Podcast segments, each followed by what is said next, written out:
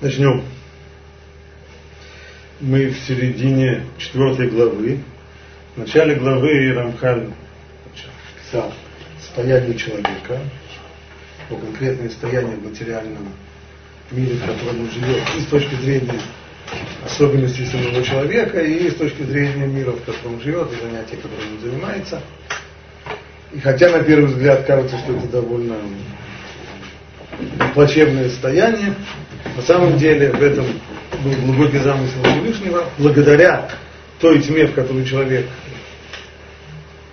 оказался, благодаря ей он и должен возвыситься. То есть его задача эту тьму осветить, и его вот этот вот спуск, падение в материальный мир, оно спуск ради подъема. Каким образом сможет он просветить всю эту тьму материального мира. Рамхан объяснил при помощи правил, при помощи границ и порядков, которые Всевышний ему установил, в которых он будет пользоваться благами этого мира. Что есть границы и порядки. Что это за границы и порядки? Рамхан объяснил, что имеется в виду, что Творец определил границы и порядки, в которых человек может пользоваться благами этого мира – а также правильное намерение, которое он должен иметь. Вот когда человек будет пользоваться благами мира в тех самых границах и в соответствии с теми порядками и с тем намерением, о которых повелел Творец, тогда получится, что само это телесное и физическое действие будет приводить к совершенству. То есть так Всевышний устроил мир, что вот это самое действие мецвы, хотя оно, мецва, вся мецва направлена на материальный какой-то объект – но так уже оно соединено со всеми, со всеми механизмами творения, что благодаря нему, благодаря этому действию приходит э, совершенство. Эти порядки и границы и есть заповеди. Повелевающие, запрещающие, каждый из них направлен на приобретение человеком и усиление в нем одной из ступеней совершенства, устранение одного из аспектов тьмы и недостатков, и это происходит при помощи выполнение определенной предписывающей заповеди или наоборот воздержание от нарушения определенного запрета. Таким образом, есть система, и каждая заповедь имеет свои детали, границы, порядки, особенности индивидуальные и так далее. Рамхан говорит это в общем, в соответствии с своим правилом. Стремиться как можно больше сосредотачиваться на общих правилах и не входить в частности, потому что в частности нет конца. Но все-таки как это боль, как это, как это работает, как люди сегодня говорят. Можно ли как-то более подробно объяснить вот эту вот систему заповедей, которая должна при их, при их соблюдении должна приводить к усовершенствованию человека, к искоренению недостатков, к приобретению его наоборот, преимуществ и влиянию на весь мир. Еще до Рамхаля э, мы находим близкое по мысли описание в книге Рабхаим Виталь. Рабхаим Виталь, который со слов Аризаль записал основные положения э, Кабалы, в книге Шарейк Душа он пишет следующую вещь. Всевышний создал тело, подобно футляру для души. Так, душа должна облачаться в тело, стало быть, точно так же, как человек, который шьет себе костюм для того, чтобы тело облачалось в костюм, так естественно, что его костюм, он напоминает строение его тела. Если он купит костюм, который будет подходить к телу, то одеться в него не очень получится. Значит, аналогично, когда Всевышний творит тело, то оно напоминает структуру души человека. Оно, тело состоит из 248 органов, что соответствует 248 повелительным заповедям. Рамах, Мицвод, Асе.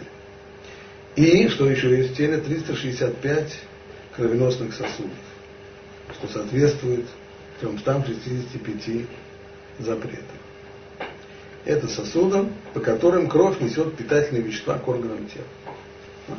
Так Всевышний создал тело, которое должно напоминать душу. Что это значит?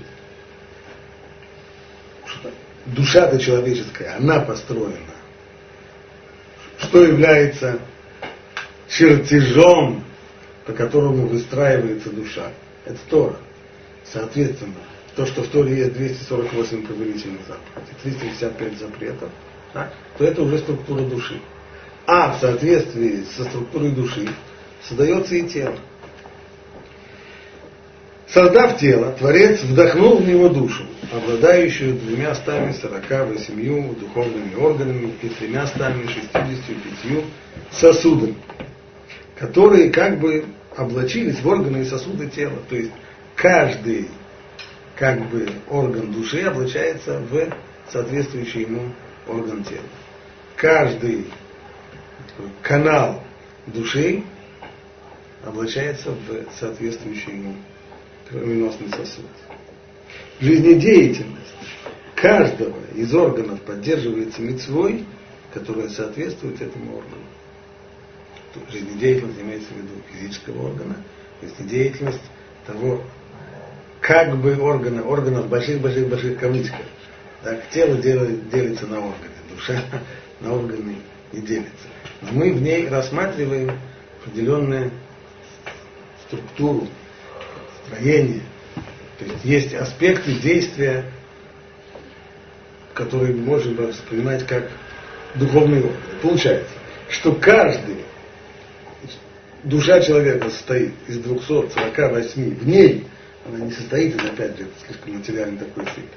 В душе можно рассмотреть 248 аспектов совершенства. Мы их условно называем органами души они соответствуют 248 заповедям повелительным, митцвот асе. А так другой, то есть этот аспект совершенства или в кавычках орган души, он питается той самой заповедью. Что будет, если человек эту заповедь не выполняет, то у него этот орган, он будет э, недоразвитый в рахитическом состоянии. Продолжает дальше Рабхайм Виталь. Жизнедеятельность каждого из органов поддерживается мецвой, который соответствует этому органу. Если человек воздерживается от нарушения 365 запретов, то духовная пища, вырабатываемая исполнением повелительной заповеди, достигает по сосудам духовным нужного органа. И таким образом 365 сосудов – обеспечивают жизнедеятельность 248 органов души. Вот так писал Ибхайм так. То есть, значит, есть, получается так, у нас 248, с одной стороны, 248 аспектов совершенства наблюдается в душе. Каждому из них соответствует заповедь, которая должна обеспечить жизнедеятельность этого органа с одной стороны. А с другой стороны, точно так же, как в теле. То есть, поскольку здесь есть соответствие, мы видим, что происходит в теле человека, если у него есть какой-то орган, к которому ведут кровеносные сосуды, а в этом сосуде образовался тромб.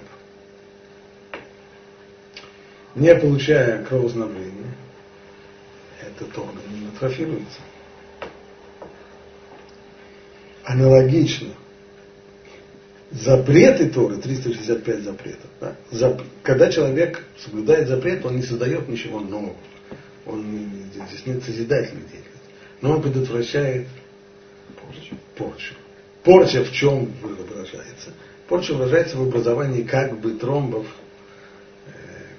которые не дают возможности тому, чтобы проходила животворная сила к органу. Так же, как это в физическом теле. Если нет кровоснабжения к органу, то он чахнет и атрофируется. А если, не дай бог, тромб в мозге человека, то их вообще помрет. Аналогично происходит в духовном строении человека. Если человек не соблюдает, нарушает какие-то запреты, то в результате возникает, возникает тромб, а, сосуд сужается, а то и может вообще Э, возникнут тромб, и тогда, тогда этот орган духовный в очень, в очень э, плачевном состоянии. Понятно, что органы бывают разные. Да? Одно дело, когда, когда прекращается кровообращение к, к ноге человека, а другое дело, когда тромб возникает в голове. Так, это уже совсем. То есть есть то, что называется эварим шамат луябай. Есть жизненно важные органы. Точно так же есть жизненно важные с точки зрения запретов, есть тоже такие жизненно важные. Есть запреты, которые сам себе запреты. А есть такой запрет, в результате которого, в общем-то, это духовная смерть человека, то, что называется, там, кареты, все что Так говорит, так говорит э, Рыбхайм Вита. Вроде бы нечто подобное мы видим здесь и у Рамхаля. То есть каждая заповедь, она имеет какие-то свои специфические детали. И она воздействует своим выполнением, когда исполняет эту заповедь, она воздействует на определенный э, духовный орган, какой-то аспект души. И кроме того, еще необходимо соблюдать запреты, соблюдение запретов предотвращает возникновение. С одной стороны похоже, а с другой стороны нет. С другой стороны, казалось бы, есть э, несоответствие. Какое? По Рамхалю получается, по его словам, что, что каждый, что мецва, которую человек исполняет, она создает в человеке, если его, напомнить его слова, то, что он говорит.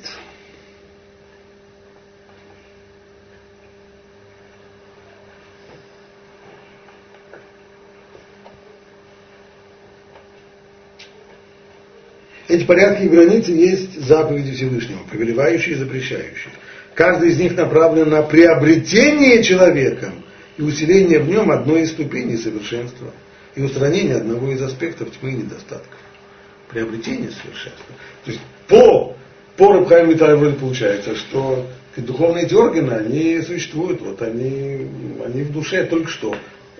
Им кормиться надо, им, им нужно, подобно тому, как органы у человека, они есть, только, только органы должны получать кровоснабжение все, что кровь приносит для того, чтобы функционировать, э, вот этот человек должен обеспечить свою деятельность. А Прабхали вроде выходит, что человек строит себя, он строит свою, строит свою духовность, строит, строит свою душу и накопляет э, багаж свой духовный тем, что соблюдает заповеди.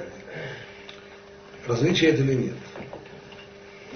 Не очень хочется сказать, что это различие. Можно пытаться примирить. Как это можно примирить? Рамхар в дальнейшем объясняет, так он писал и Марикриме, что воздействие заповеди на человека, оно не непосредственно. А как заповедь воздействует на человека? То есть, это не так, как лекарство. Вот у человека, предположим, есть у него головная боль вследствие того, что у него сосуды сужаются, он принимает таблетку, сосуды расширяются, головная боль уходит. А заповедь, она тоже так. В тот момент, когда человек съел мацу, оп, сразу в результате этого, если он съел в Песах хамец, то в результате у него в, каком-то, в какой-то такой духовной артерии сразу возникает тромб такой, комочек из, из отходов, из отходов хамца. А если он съел, а если он съел мацу наоборот в Песах, то тогда у него тут же, тут же возникает какая-то духовность. Это не так. Хай объясняет следующую вещь, что результат,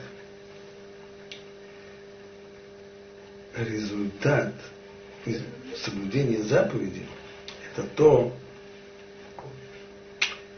что способность, которая заложена в заповеди, она в том, что человек, когда он ее исполняет, исполняет волю Всевышнего, он тем самым приближается к нему на один, на один шажок.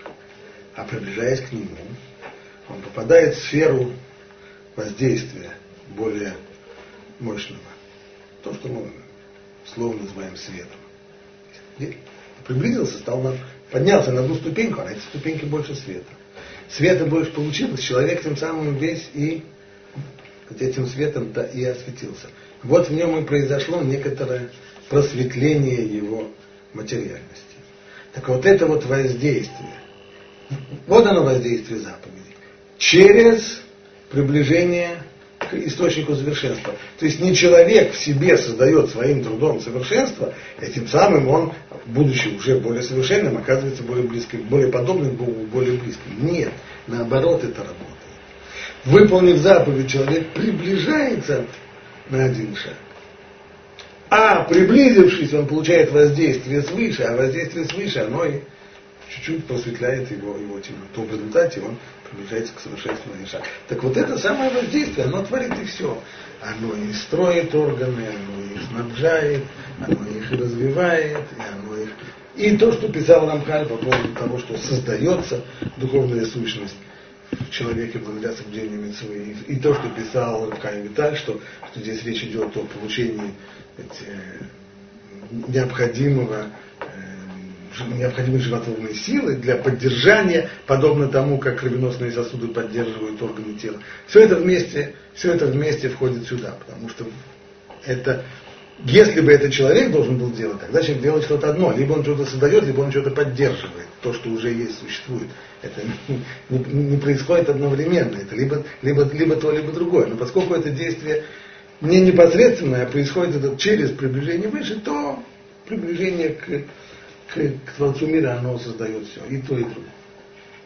Ну, значит, там энергия, да, как бы энергия. Э, как бы. Поле, энергетическое по поле, более да, плотное. Да, да, более только, плотное. только по три раза говори как бы, как бы, как бы. Как бы, конечно, как бы. Попадает, да, попадает в некое как бы поле. Напряженность поля возрастает, правильно? Да, да, да, да, да, да. Но больше заряжается. Да, да. Вот теперь Амхаль пишет еще одну вещь. Это э, пункт Вав. Вели.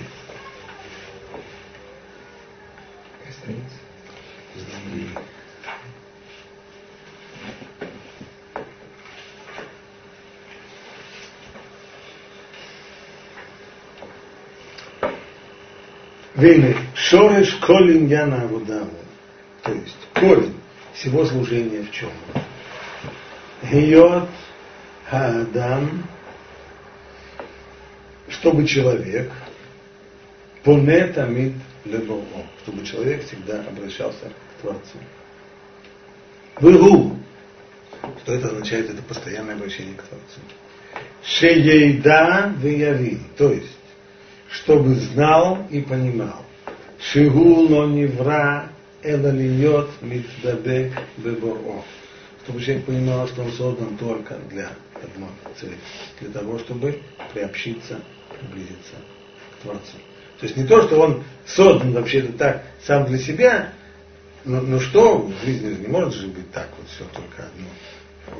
Должен еще и немножко него в жизни должно быть. Не так.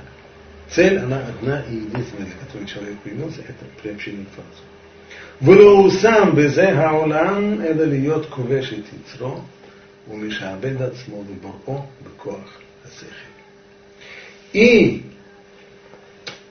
помещен он в этот мир только с одной целью, для того, чтобы перебороть свой яйца и подчинить его, подчинить себя, подчиниться Творцу силой разума. Хефех тават ахомер у митьято. То есть разум, который противостоит влечением, похотям тела и его естественному, э, естественной склонности к излишеству. Вееманиг эт коль пиулотав для асагата таклитазе. И чтобы он направлял все, все имеется в виду все свои действия для достижения этой цели. Вело и ты мимену.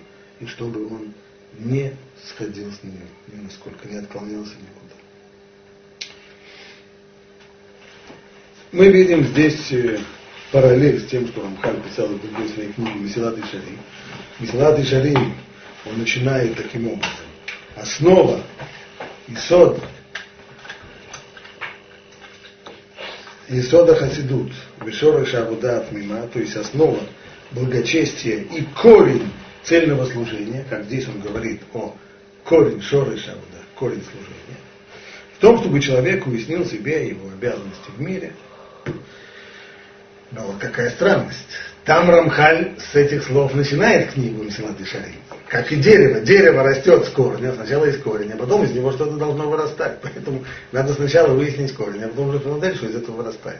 Здесь Рамхаль сначала нам объяснил и порядки, и границы, и заповеди повелительные и прочее. В конце, в конце вдруг говорит корень всего. Надо было начинать с корня.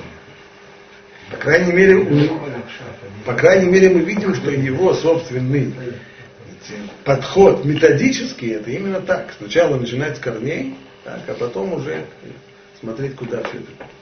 Поэтому здесь довольно странно, почему в самом, самом конце вдруг он, он подходит к, к вопросу о корнях.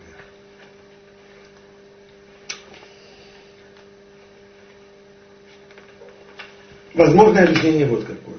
Что здесь, то есть сначала очень хотелось бы, вот этот вот абзац очень хотелось бы объяснить так Здесь Рамхаль приводит нам общий знаменатель всех-всех мецвод. Мецвод много, они разные.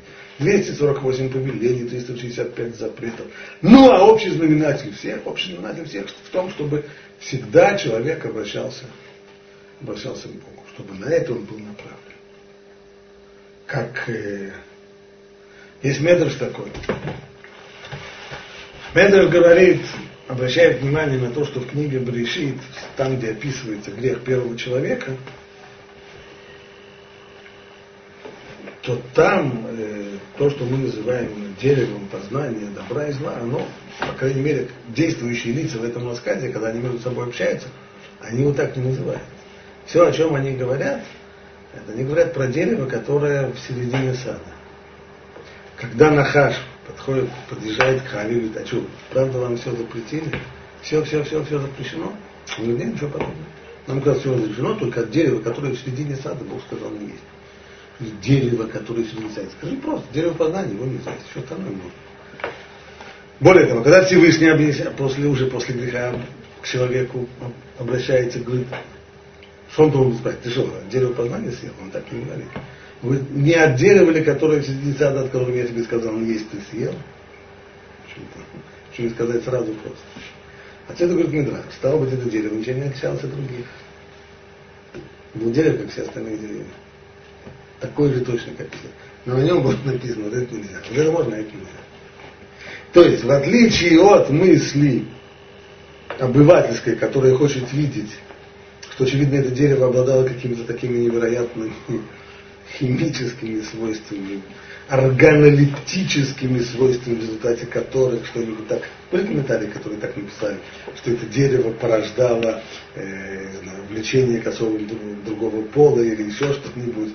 Так вот это христиане же любят на эту тему распространяться в своих комментариях и так далее. Да нет, не нравится. Дерево такое же, как всех любит, да? Даже названия другого не было. Почему мы его называем деревом познания? Потому что в результате произошло познание добра и зла, то есть добро и зло соединились, перемешались.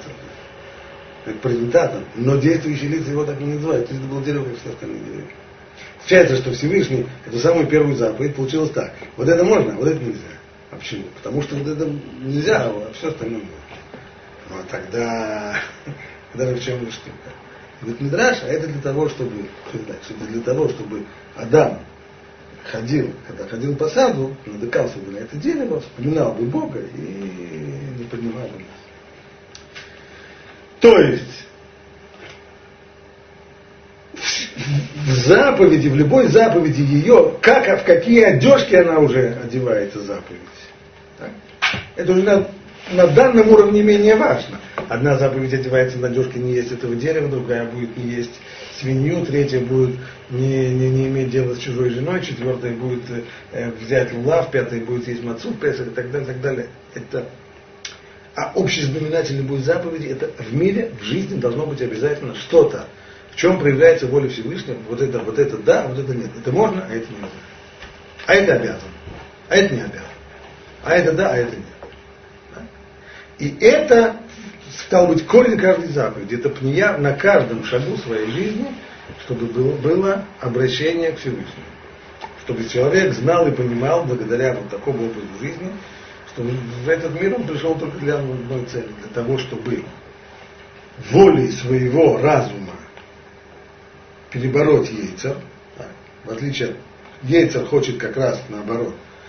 Сказали нельзя. Нельзя очень хочется. Интересно же. А почему нельзя? И самое главное, что, что, что интересно. И Нахаш на этом сыграл. Почему нельзя? Он спросил Хава, почему нельзя? Жена могла сказать, Дури пошел. Нельзя, потому что нельзя. Тут-то вот вас и да, да, верно. Так, на самом деле смысл в этом совсем другой, ты просто не понимаешь, дурочка. Это совсем это куда глубже штука. А? Это, вот против этого человека должен понимать, что для того-то он в мир пришел, чтобы силой своего разума перебороть яйца в себе искоренить остатки и так далее. Если смысл этого абзаца таков, что очень бы хотелось сказать, что таков смысл, то тогда нам, я возвращаюсь к предыдущему вопросу, тогда непонятно, почему Рабхаль его в самом конце поставил. Потому что его методика обычно именно начинать с общих правил, с общего знаменателя, а потом уже идти к э, деталям. Поэтому мы попробуем объяснить этот абзац по-другому. Что здесь Рамхаль не говорит общий знаменатель всех митцвот. А что он здесь говорит? Он говорил следующее. Если я в самом, в самом начале, когда он объяснял по поводу заповедей, написал он так. Что Творец определил границы и порядки, в которых человек может пользоваться благами этого мира. Потом он объяснил, что это за границы и порядки. Границы – это заповеди, запрещающие. Порядки – это повелевающие заповеди. Но он представил еще одну вещь. Творец определил границы и порядки, в которых человек может пользоваться благами этого мира и правильное намерение, которое он должен иметь. Кавана.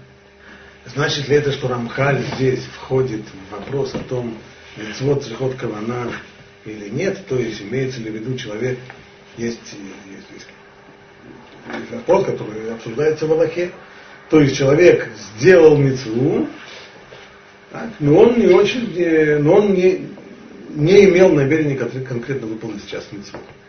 Но действие мецвы он э, сделал. Засчитывается за мецву. Не засчитывается мецву. Мецву цепот кавана, усход кавана. Амхаль в этот вопрос не входит. Это вопрос логический. Здесь мы говорим только одну вещь. Должно быть, есть материальный мир, в котором мы живем. Человек почти всю свою жизнь только тем и занимается, что он потребляет благо этого мира. Без этого он не существует. Вот Всевышний установил ему первое границы потребления благ мира, что можно, что нельзя. Вот это да, это нет. Порядки. Вот в таком-то порядке да. В Песах будем есть мацу, а не хамец. А в Сукот будем есть хоть хамец, но в суке, но не дома. А в Песах хоть и дома. Если очень хочется в суке, то можно и в суке. Но не обязательно. Но не нужно. Порядки.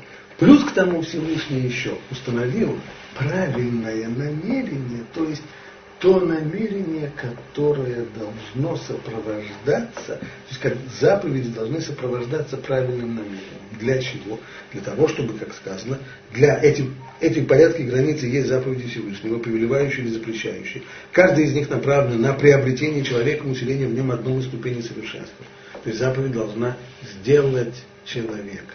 Человек при помощи заповеди должен построить свою, свою личность. А заповеди действуют, совершенно верно. Но действуют-то по-разному. И в тот момент, когда к заповеди еще присовокупляется правильное намерение, тогда она действует больше, тогда она действует лучше, тогда она действует совсем по-другому. Вот к этому правильному намерению он сейчас и подошел. То есть то, что он пишет здесь, это не общий знаменатель всех заповедей.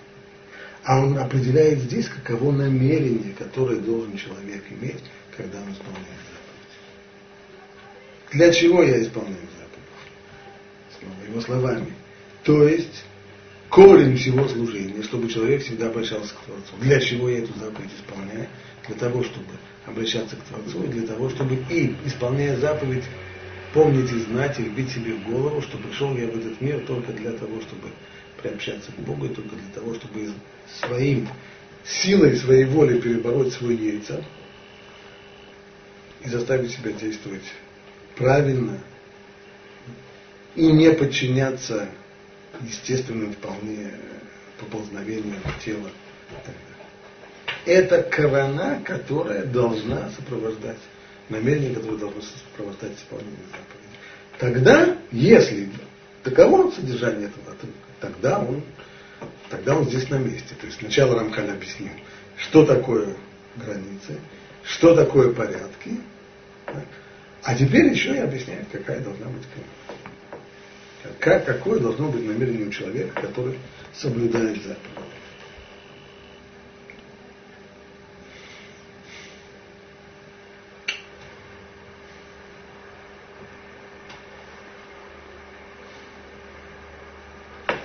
Усиливает, это дополнительно. Усиливает, усиливает. Усиливает добавляет, да? Усиливает.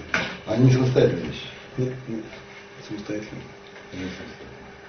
Здесь человек Вот, но, а делал- но ничего не вот сделал. здесь вот будет разница, вот здесь вот. И тут же он переходит к следующей теме, и мы ее сейчас эту тему только наметим, а э, более подробно уже на следующем занятии. Когда мы говорим о заповедях, то там сама, сама кавана, само намерение ничего не создает. Оно только присоединяется к воздействию заповеди, усиляет его или ослабляет. Например, человек, который заповедь э, исполняет, но намерение у него совершенно другое. Например, он хочет, э, его намерение, он про Бога как-то не думает, про то, что зачем он попал в этот мир тоже как-то. Ему главное, чтобы его люди увидели, как он исполняет эту заповедь, похвалили, сказали, «О, какой царик, какой весь себя крутой. Так, понятно, что это, это такое намерение, оно снижает воздействие заповеди. Может аннулировать, но снижает. А правильное намерение усиляет. Но намерение само по себе еще ничего не создает. А вот есть еще другая область, а именно, конечно, в итоге заповеди, они не регулируют всю жизнь человека, их очень много. 248 заповедей, повелительных 365 запретов, это много. Так, понимаете, конечно, в нашей практической жизни всего на сегодняшний день, когда нет храма и нет таро, то заповедей повелительных тогда у нас осталось 60-70 э, всего-то. Так, намного меньше, не 248. Но все-таки тоже много. И при всем при том это не затрагивает все. Что значит не затрагивает? Ну, скажем так, потребление благ мира есть границы. Какие границы? И свинью нельзя есть, устрицы тоже нельзя есть. А говяжье мясо можно, можно, а баранину можно, можно. А сколько? Котлеты можно есть котлеты? Можно. Кошерный, кошерный. Кошерные. А сколько? А где, есть ли где-нибудь какая-то граница? Границы есть. Какие границы? Ну вот, чтобы не было запрещенного. Хорошо, разрешенное. А количественные границы какие-нибудь есть? Иными словами, а просто обжорство, чревоугодие и так далее. Это как здесь? С одной стороны, не запрещено. Нет заповеди, которая запрещает обжорство. Так? С другой стороны, не поверено. А что? Получается, вроде я сам здесь решаю. Что, что хорошо, что... А вот здесь вот, вот здесь все зависит от намерения человека. А именно, человек, который ест котлеты, для того, чтобы иметь, предположим, на него эти котлеты влияют э, хорошо. Есть люди, которые, когда они поедят мясо, они, них голова хорошо, хорошо. Если такой человек он ест котлеты для того, чтобы у него голова была светлая, чтобы он мог учить Тору, то тогда сама еда становится служением Богу. Само по себе поедание котлет не может быть служением Богу. Но кавана превращает здесь обычное действие потребления превращает в служение Богу. У другого человека будет наоборот. Другой человек знает, что если он мясо поест, так то он его в сон клонит, и он, поэтому он будет стараться не есть мясо для того, чтобы носом не клевать, для того, чтобы, для того, чтобы голова оставалась, оставалась светлой. Для него воздержание от котлет будет, будет служение Богу. А для другого человека это будет просто диетой, потому что он вот здесь вот кавана, она в области потребления, то есть в этой области не регламентируемый мецвод, все зависит от каваны, все зависит от намерения человека. А в области мецвод, там кавана, она только добавляет, прибавляет, усиляет или наоборот ослабляет, ухудшает. В этом разница между двумя, двумя частями деятельности человека. Значит, мы до сих пор объяснили, как действуют митцвот заповеди, а уже что касается второй стороны, то есть действий человека, который он делает не потому, что заповедано, а просто занимается потреблением благ, так, эту часть мы уже оставим на следующую. Здесь остановимся.